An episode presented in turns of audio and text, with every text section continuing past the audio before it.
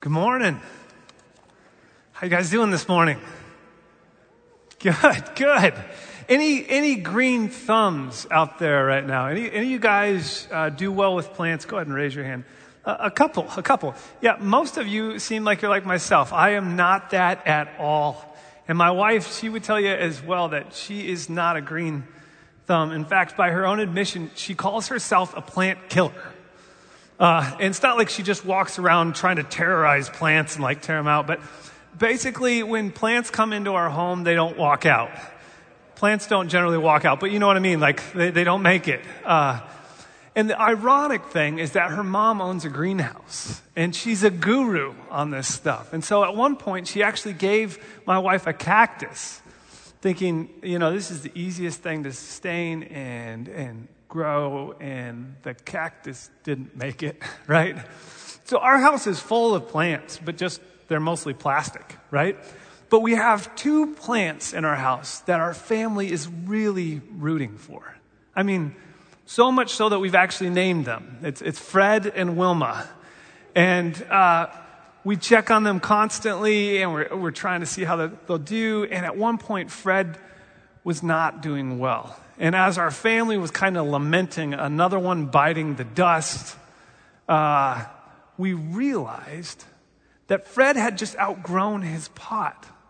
And his roots were starting to affect the rest of the plant because when the roots struggle, the whole plant struggles. So we carefully and meticulously got a bigger pot and carefully got Fred out and put him in this new pot put water in it and put it by the sun. And, and I'm happy to say not only is Fred not struggling anymore, but he's thriving. He's doing great, right? But it just kind of reminds me, yeah, one Fred fan in the, in the bunch. I'm, I'm, I'll, I'll let him know that, that he's getting some love. I think it just reminds us of this that the fruit of our lives, our attitudes, our actions, our words, our thoughts, are really an outflow out of the, what's happening in the root of our life. That's what we want to talk about this morning. So if you have your Bible, you can turn to Luke chapter 6. I'm going to start in verse 39. I'll be reading from the ESV. And we're, we're in the middle of a series as a church called Renewed. We've been talking about the fact that we want to be a people that come together to know Jesus, become more like him, and help others do the same. And last week, Jeff did a great job of unpacking what it means to become like Jesus. And we want to pick that up again this week and look at more in depthly on just more of what that looks like to become like Jesus. So if you're with me, we'll start in verse 39 and we will read uh, of chapter 6. And he told them a parable Can a blind man lead a blind man? Will they not both fall into a pit? Now, before we go any farther, let's, let's catch up on where we're at right now. We're in the middle of one of Jesus' messages. Uh, oftentimes, is referred to as the Sermon on the Plain. And there's some debate on whether this is Luke taking Matthew's account of the Sermon on the Mount found in chapters 5 through 7 of Matthew, and whether he's given a synopsis there, or whether Luke is capturing another time when Jesus is talking to another group of people and sharing similar message to this other group of people, to Gentiles. And, you know, for what it's worth, I, I think it might be a separate message. In that day, they didn't have podcasts, so if you missed the message or you weren't in that original audience, they would have to go and share that message again. And so oftentimes they would share similar messages with different groups of people. But that doesn't really matter. What really matters is this Jesus is sharing a message, and in this message, he's sharing something that he both wants us to take in and then to live out. So he doesn't want us to just listen to it, he wants us to actually live it as well. So he starts with a parable or a story. Actually, throughout his message, we're going to see that he's got four different parables that he's going to go through. So the first one is a question with a follow up question that just kind of leads you to the answer that you know to be true. Can a blind man lead a blind man? Will they not both fall into a pit? The answer is duh, yeah. Kind of reminds me when we were living in Colorado and I'd gotten a job at a ski resort in the, in the rental shop mostly so I could get a free mountain pass, but also to provide a little bit of income on the side as well. So every Saturday I would go up to the ski resort. And they gave me ski breaks, and I got a chance to get out there, and it was great. But I remember one day as I'm skiing, and I'm on the lifts, and I see coming down the mountain this blind ski guide. Now, the, the guide wasn't blind. That would be disastrous, right? The guide was guiding a, a blind skier down the hill. And it was fascinating to watch. The guide had this speaker strapped to his waist in the back. And he would speak through this microphone to the, to the skier behind him. They both wore these orange vests that described uh, that there was a guide and a blind skier coming down the mountain. And there would be a second skier also that would ski behind him to make sure that the skier was following the directions of the guide in front. And make sure that he was uh, not going to run into anybody else coming down the slope. And so the, the guide would start out and he would say, All right, we're going to start down the mountain and uh, go ahead and get some speed. We're going to start taking a right. And as he did this, the skier would follow right along. He'd say, okay, we're going to ease up. We're going to go left here, start making that turn. And he would talk him all the way down the mountain. It was fascinating. For anybody that started skiing, just to be able to ski and get down the mountain is a feat in and of itself, let alone if you can't see. Now imagine I take another trip up the lift and I'm sitting on the lift and I look down and all of a sudden I see a blind skier coming down and a guide in front, but the guide is blind too. And he says, All right, we're going to start up. Let's get some speed. We're going to take a right. Now just keep following me. It's all clear here. And you see they're heading straight into the trees. It's going to be a disaster. They're going to break an arm. They're going to break a leg. They'll break their neck or something worse. And this is what Jesus is saying Be careful who you are following because it can have disastrous consequences on your life. High schoolers, middle schoolers. This is why your parents are constantly asking so many questions about the friends that you have and the influences that are coming into your life.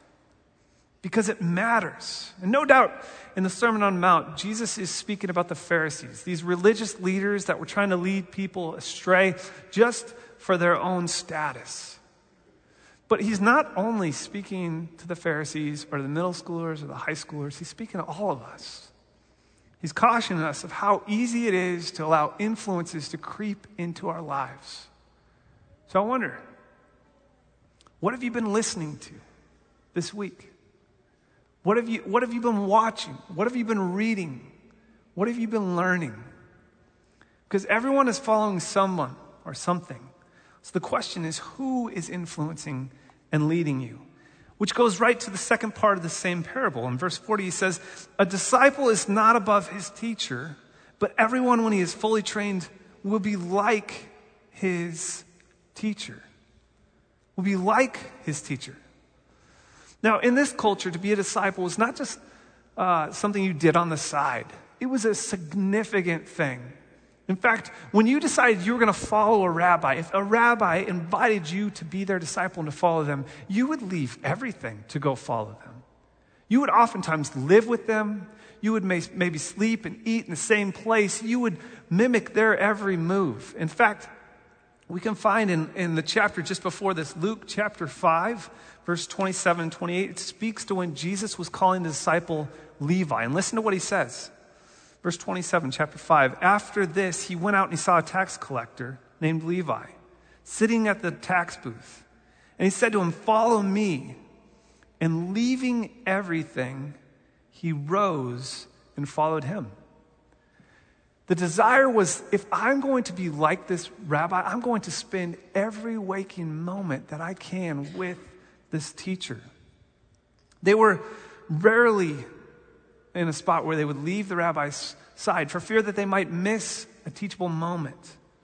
They watched the rabbi's every move. They leaned on his every word. They reflected on every situation in it. In, fact, they wanted to do it so much that they on their own would think the exact same thoughts that the rabbi was thinking that they then would go and act the exact same way that the rabbi would act in hopes that one day they too would be a rabbi just like the rabbi and have disciples that they could also lead to do the same. Our culture doesn't have much that would mimic this or reflect this. But here's the reality this Jesus, this rabbi, still longs for us to have that same intentionality and abiding presence with him. It's not just this thing one day a week. He wants us to be following so closely that we're seeing his every move. We're in step. We're starting to think the way that he thinks to become like him. And remember, this message now is being spoken by the ultimate guide, the ultimate rabbi. He's saying, hey, you're not greater than teacher, but you can continue to follow. You can come and be like your teacher. The reality is, you can't lead someone where you're not going yourself. So we have to start to reflect on where we're at, the position we're in, because the desire is to become more like Jesus. And that leads into the second story. Verse 41, it says, Why do you see a speck in your brother's eye, but you don't notice the log that's in your own eye? How can you say to your brother, Brother, let me take out the speck that is in your eye when you yourself don't see the log that is in your own eye? You hypocrite. First, take out the log, first, take the log out of your own eye, then you will see clearly to take the speck that is in your brother's eye out. So, in your translation, you might see speck and log or plank, but it's, it's helpful to know what he means when he's saying log here. This is uh, actually a word in Greek that means a load bearing beam. So think of, of a house or uh, of a structure. Think of driving by a construction site. Maybe you've seen those cranes that are putting in that main beam across the structure that everything else will rest on. Or maybe, maybe you've seen all the construction workers out there 10, 12 guys underneath this huge beam they're trying to get in place for all the floorboards for the floor joists to go on top of. It's this massive thing. No doubt people are sitting there and this imagery is popping in their mind that would make them laugh a bit. what he's telling them is that in order for me to transform, I have to start by looking at myself. So just look at this picture for just a moment.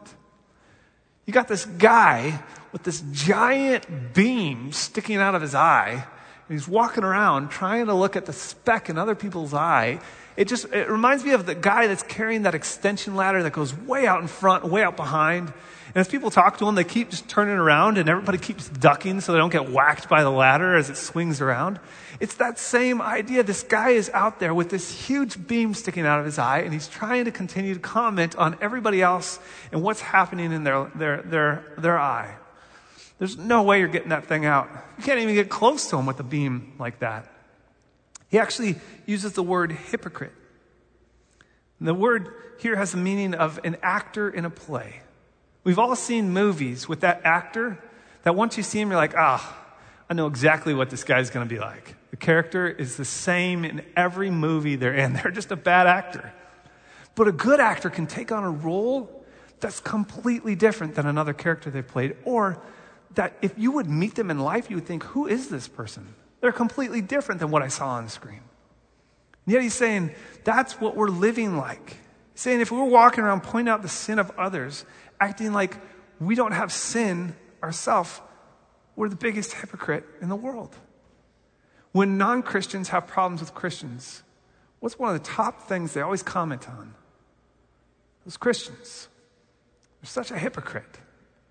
So, what he's asking us to do here is not be about comparison, but be about, be about reflection. That's what I mean. I can always find somebody else that, seemingly, in my opinion, has bigger sin issues in their life. That's easy for me to do. So I can walk around thinking, well, at least I'm not like that. I'm doing all right here. It seems like we often try to get Jesus, Jesus, come over here. Take a look at this. Yeah, can you see that guy? I can't believe what they're doing, right? And Jesus is saying, hey, before we look at that guy, let's look at this guy. Before we start to try or make any change or transformation or help others around us, let's look inward first. So, right now, as I'm talking through this, if people are starting to pop in your mind from work or from home or from this room or wherever it is, and you're thinking, yeah, this is a message they need to hear, then Jesus would say, whoa, stop. This isn't for the yous in the room, this is for the me's in the room. This is for the eyes in the room. Because it starts there. So, he's asking us to get honest with ourselves, to get real with ourselves, to go beneath the surface. Maybe just think of this. Say after the service, you're going out with a group of people and you're going to grab some lunch. and you're sitting across the table with somebody, and as they're talking, you notice they have this chunk of green parsley stuck to their tooth. Anybody ever been there before? Yeah.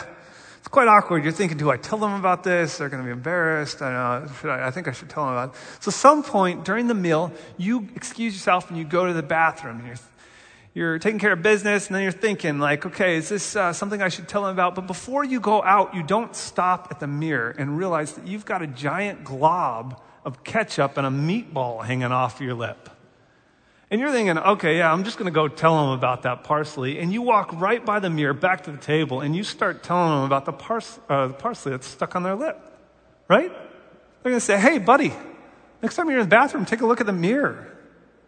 Take a look at the reflection because it starts there. So he's not telling us that we don't help others, but he's telling us to start with ourselves. So here's a question maybe I could ask you about this. When is the last time that somebody helped you or told you about a sin issue in your life? I didn't say when was the last time you tried to help someone with a sin issue in their life. I said, when is the last time somebody tried to help you or told you about a sin issue in your life? If you're sitting there thinking and you can't really think of a time, or it's been a long time ago, I can guarantee you this it's not because there's not sin in your life. It may be because you haven't invited them to speak into that. It may be because you started isolating yourself. It may be because you won't accept it even if they did say it. Even if they did tell you, you wouldn't receive it because you would look at their life and think, well, who are they to tell me? Look at all the things in their life. I don't, I don't think there's any credibility in listening to what they have to say. Or maybe it's because you have a giant log sticking out of your eye and everybody's just trying not to get whacked by you with it. The, the thing that we have to start doing is inviting others into our lives, to speak into us, to help shape us. That's why these online connect groups are so important to our church right now. Because there are blind spots in each one of our lives that we can lovingly start helping each other with. He's not saying that you don't help. He, he does say at the end, first take the log out of your own eye, and then you will see clearly to take the speck out of your brother's eye. So he does want us to help one another, but he's saying here, first start with me. I think the reason he says it that way, he doesn't say, hey, take the speck out of your eye and then go help your brother with the log in their eye. It's because he wants to remind us of the humility that we need to have in realizing that we all are in a process of becoming more like Jesus. We all struggle with sin in different areas. So when I understand that and I come in that posture, I can start to help a friend in a way that will actually be helpful by highlighting maybe a sin issue in their life that I see rather than make it even hurtful and more harmful. So this last week, as I'm reading this passage, I talked to my wife and I said, Julie, you know, are, are there any issues that I'm blind to right now? And she was so gracious. she could have had a list, right? But she kindly just shared a few things. But you know where it really became evident? Was through the week. So I kind of put her on a spot in one moment. But as I was actually living my life, this week had some things that derailed my schedule, took things out of control. And I started responding to those things. And Julie, at night, when, when I came home, she said, Josh, your attitude right now is distant. You, you're frustrated. You're kind of taking that out on us and our family. And in the midst of the week, there were things that started cropping out that she could very easily say, hey, here it is. And part of that stems from an invitation of others to invite them into our lives, to speak into our lives. But he goes into yet another story. Verse 43 says, For no good tree bears bad fruit, fruit, nor does nor again does a bad tree bear good fruit. For each tree is known by its own fruit. For figs are not gathered from thorn bushes, nor are grapes picked from a bramble bush. So if I'm going to an orchard and I am hungry for a giant, delicious apple. And this orchard is full of fruit trees. I'm not going to walk over to the orange tree and get underneath it and wait for an apple to pop out. It's not going to happen. Instead, I need to go find where that apple tree is. And that, where that seed of an apple has been planted, where the root of an apple tree is sprouted, where, where it's grown up and where it's producing fruit, is where I'm going to find an apple from an apple tree, right? No brainer. Kindergartners can tell you that.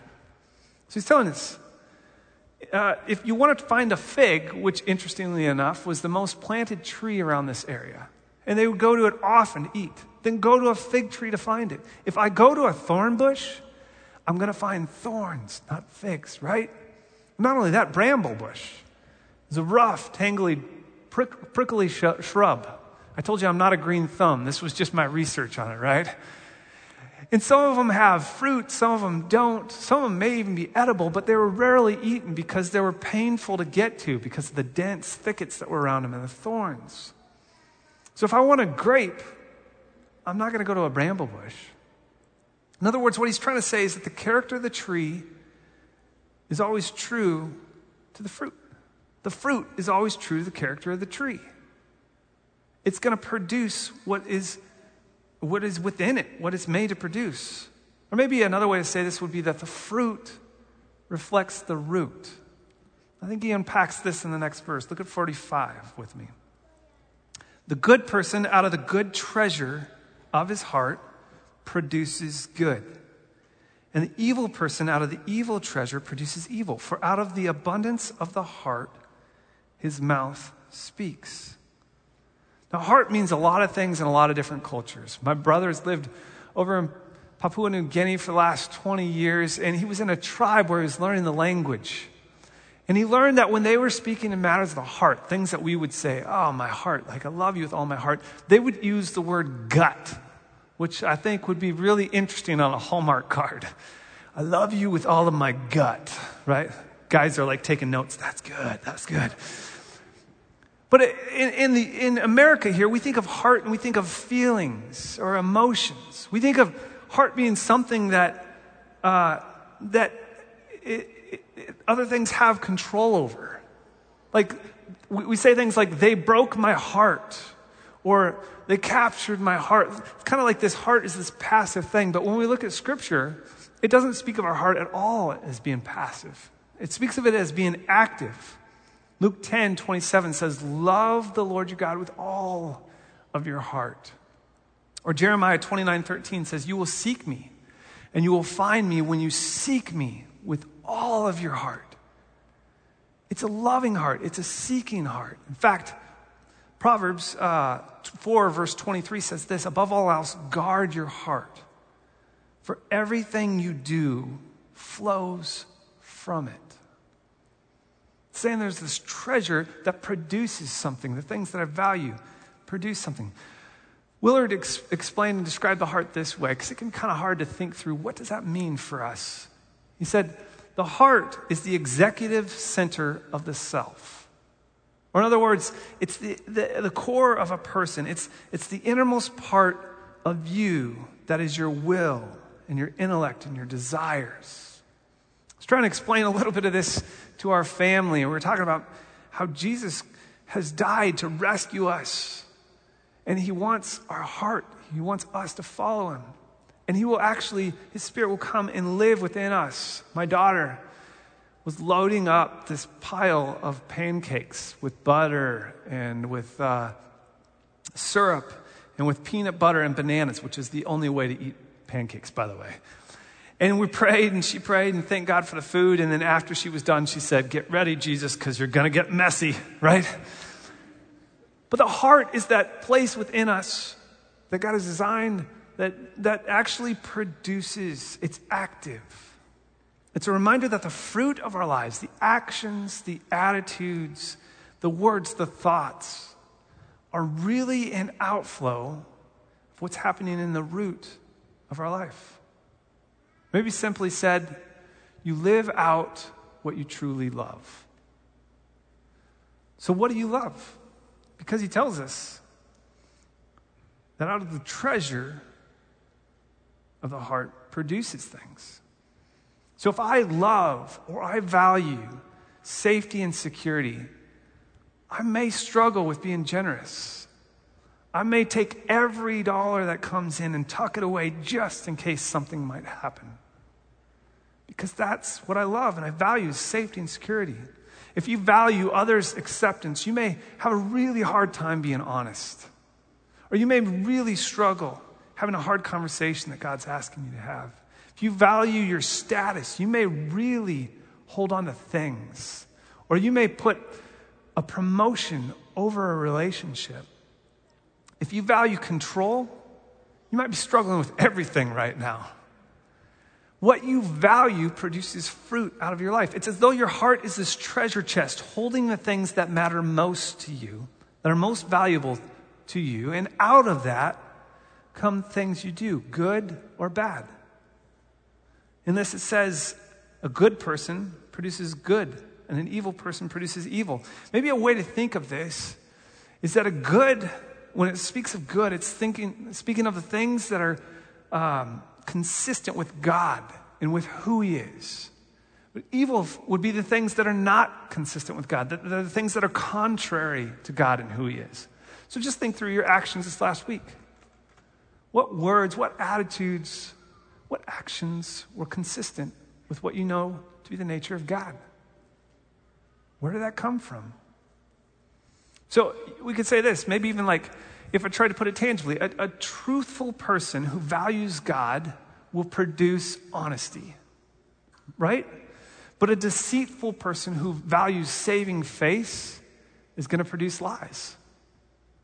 So, what you value actually comes out into your life. And it's not just trying to think, I can do this differently. I'm going to, I'm to get this. Jeremiah 29, uh, 17, verse 9 actually says, The heart is deceitful above all things and desperately sick. What we need is a complete heart transplant. I can't just try to do it on my own.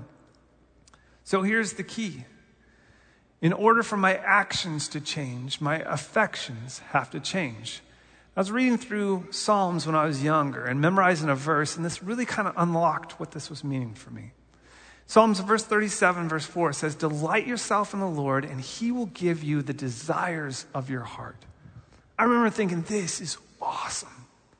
All I have to do is delight in God and figure out what that means, and he's going to give me what my heart desires. He's going to give me that Ferrari. He's going to give me that fame. It's going to be all good.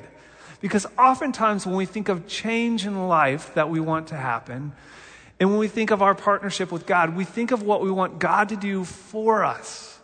So we get in a job that we're having difficulty with, and we ask, God, would you give me a new job?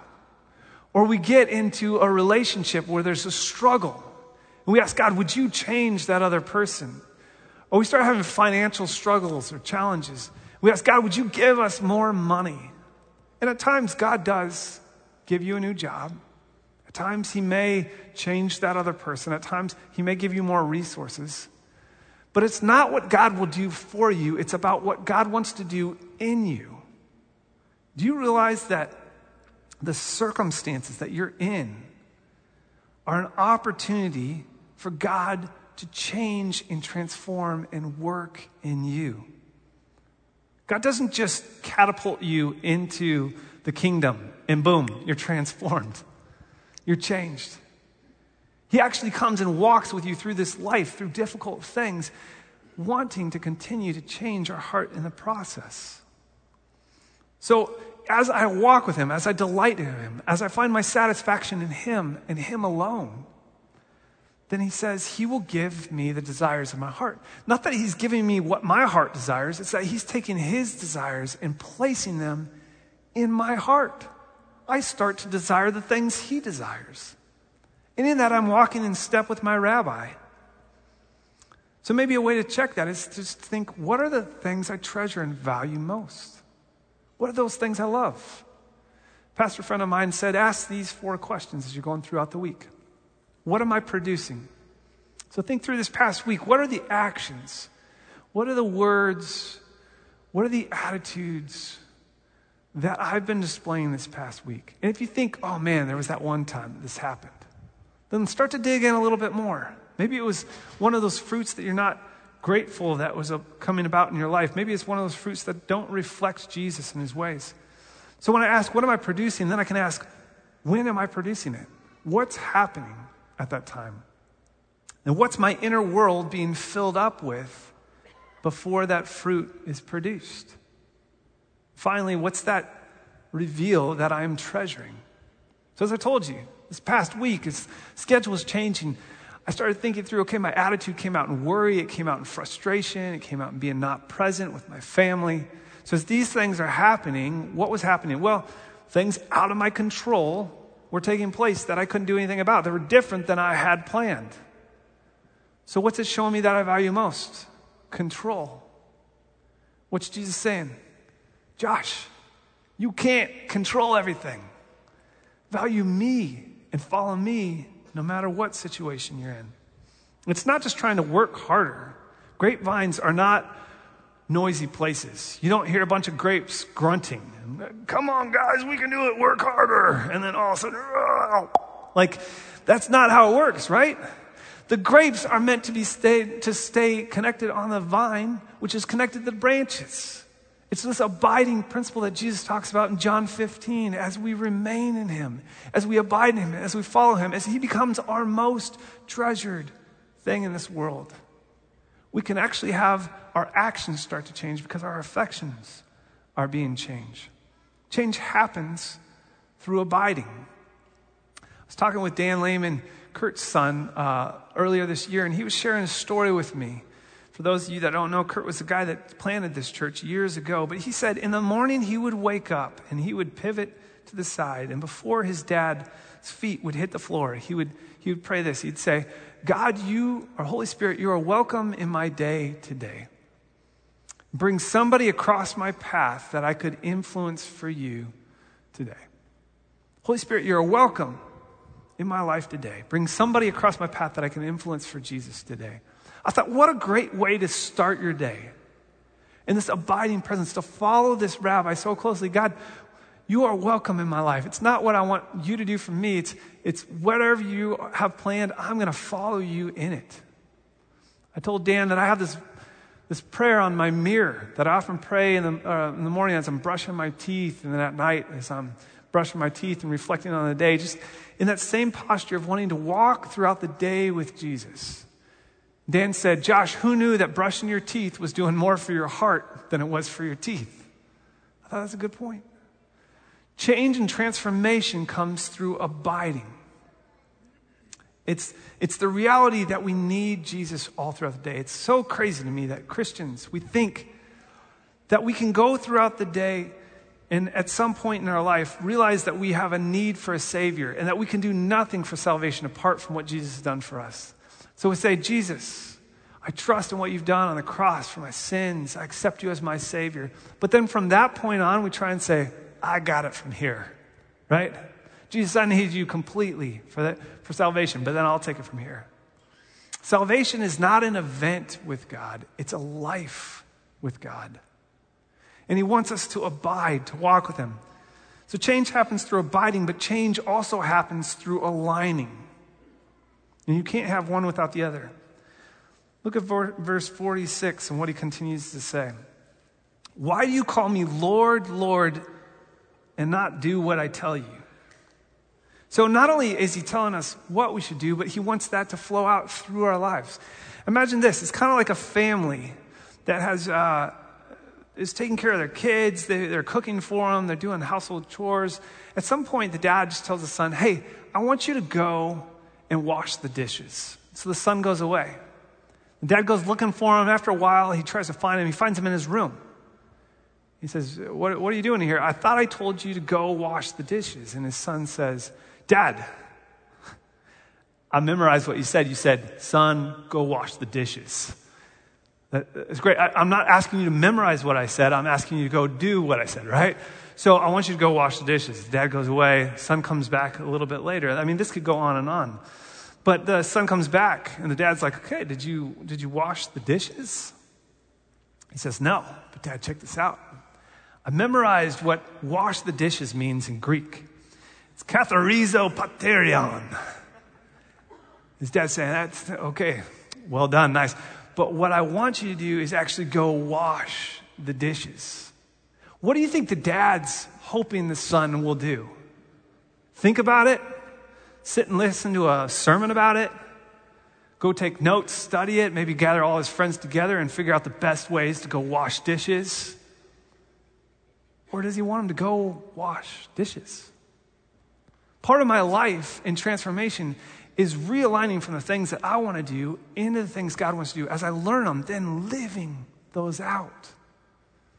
Change happens through aligning. C.S. Lewis says it this way Thus, if you have really handed yourself over to Him, it must follow that you are trying to obey Him, but trying in a new way, a less worried way. Not doing things in order to be saved, but because He has begun to save you already. Not hoping to get to heaven as a reward for your actions, but inevitably wanting to act a certain way because a first faint gleam of heaven is already inside of you. There's a Savior that's abiding within us. Transformation and change and becoming more like Jesus is not just behavior modification, it's about a heart change. It's about learning from Jesus how to arrange my days with this life that I walk. It's about finding what He is telling me to do and listening to the Spirit and realigning and adjusting to where He's at there. And listen to the spirit that he asks us to do this in. Verse 47 Everyone who comes to me and hears my words and does them, I will show you what he's like. He's like a man building a house who dug deep and laid a foundation on the rock. And when the flood arose, the stream broke against that house and could not shake it because it had been well built. Jesus is not sitting here with his arms crossed saying, Hey, I want you to do what I said. Now go and do it. No, he's invited us into something with him that has incredible benefits. It's not saying you're avoiding the floods, but when they come, you're built on something different. I imagine Jesus he's by the Sea of Galilee, Galilee or up on, on the mountainside and he's looking over the sea and he's seeing the river and those that he's talking to, he's pointing to. And, and you see these houses right next to the river as it's going out. You see these other houses farther up, the Romans may have built. And the houses down by the river, they look the same. One of the builders may have gotten way better price. He didn't pay half as much as the guy across the river. And it took way less time. The guy just came and built it, no foundation at all, great for the budget, and it looks the same. The other guy, his house took twice as long. It seemed like nothing was happening, it was all underground. Finally, this house pops up, and he spent way more for it. But you look at them both, and they look the same. But then the circumstances of life come, the floods come the difficulty and pressure, financial loss, the relational breakdowns, the other events of life occur. And what you found under the surface holds true. I can fake a lot of other people out, but I can't fake God out. And He's inviting me to be with Him, to walk with Him. The interior of my life will continue to produce fruit in and through my life. I like the way Colossians chapter 2 verse 6 and 7 describes what we've just been talking about. And now, just as you accepted Christ Jesus as your Lord, you must continue to follow him.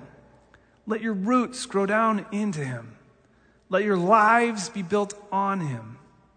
When your, then your faith will grow strong in the truth that you were taught, and you will overflow with thankfulness. Jesus longs for us to be a people that come together to know Him and to become more like Him. And He's going to give you that opportunity this week. So the decision is yours. Will you follow this rabbi? Will you abide with him? And as he starts to reveal in your life the things to realign to follow him in your words, in your thoughts, in your attitudes, and in your actions, Will you adjust your life to where He's leading and produce the fruit that's consistent with the King? Jesus, thank you so much for who you are. Jesus, thank you that you didn't call us to do something in this world that we have no ability or power to do. In fact, we don't have the power and ability to do it, but we do with you. God, thank you for the way that you have joined with us here for the way that you have sent your Son to be with us and then your Spirit to remain with us. God, I pray this week we would be able to continue to abide with you throughout the week. Not just give you parts and times of our week, but God, to truly walk, to, to seek where you're going every step throughout the day, to learn from your words, to follow your example, to watch how you handle situations, to listen to your spirit. God, we want to be a people that are in step with you every moment of our lives.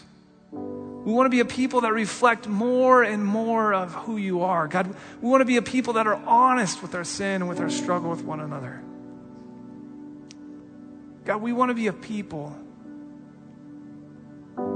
that look like you. So, whatever we are walking in this room with, God, I pray that your spirit would work on our hearts. And God, as we leave this room, I pray that we would experience the blessing of what it means to walk and follow and become more like you, even this week. I pray this in Jesus' name. Amen.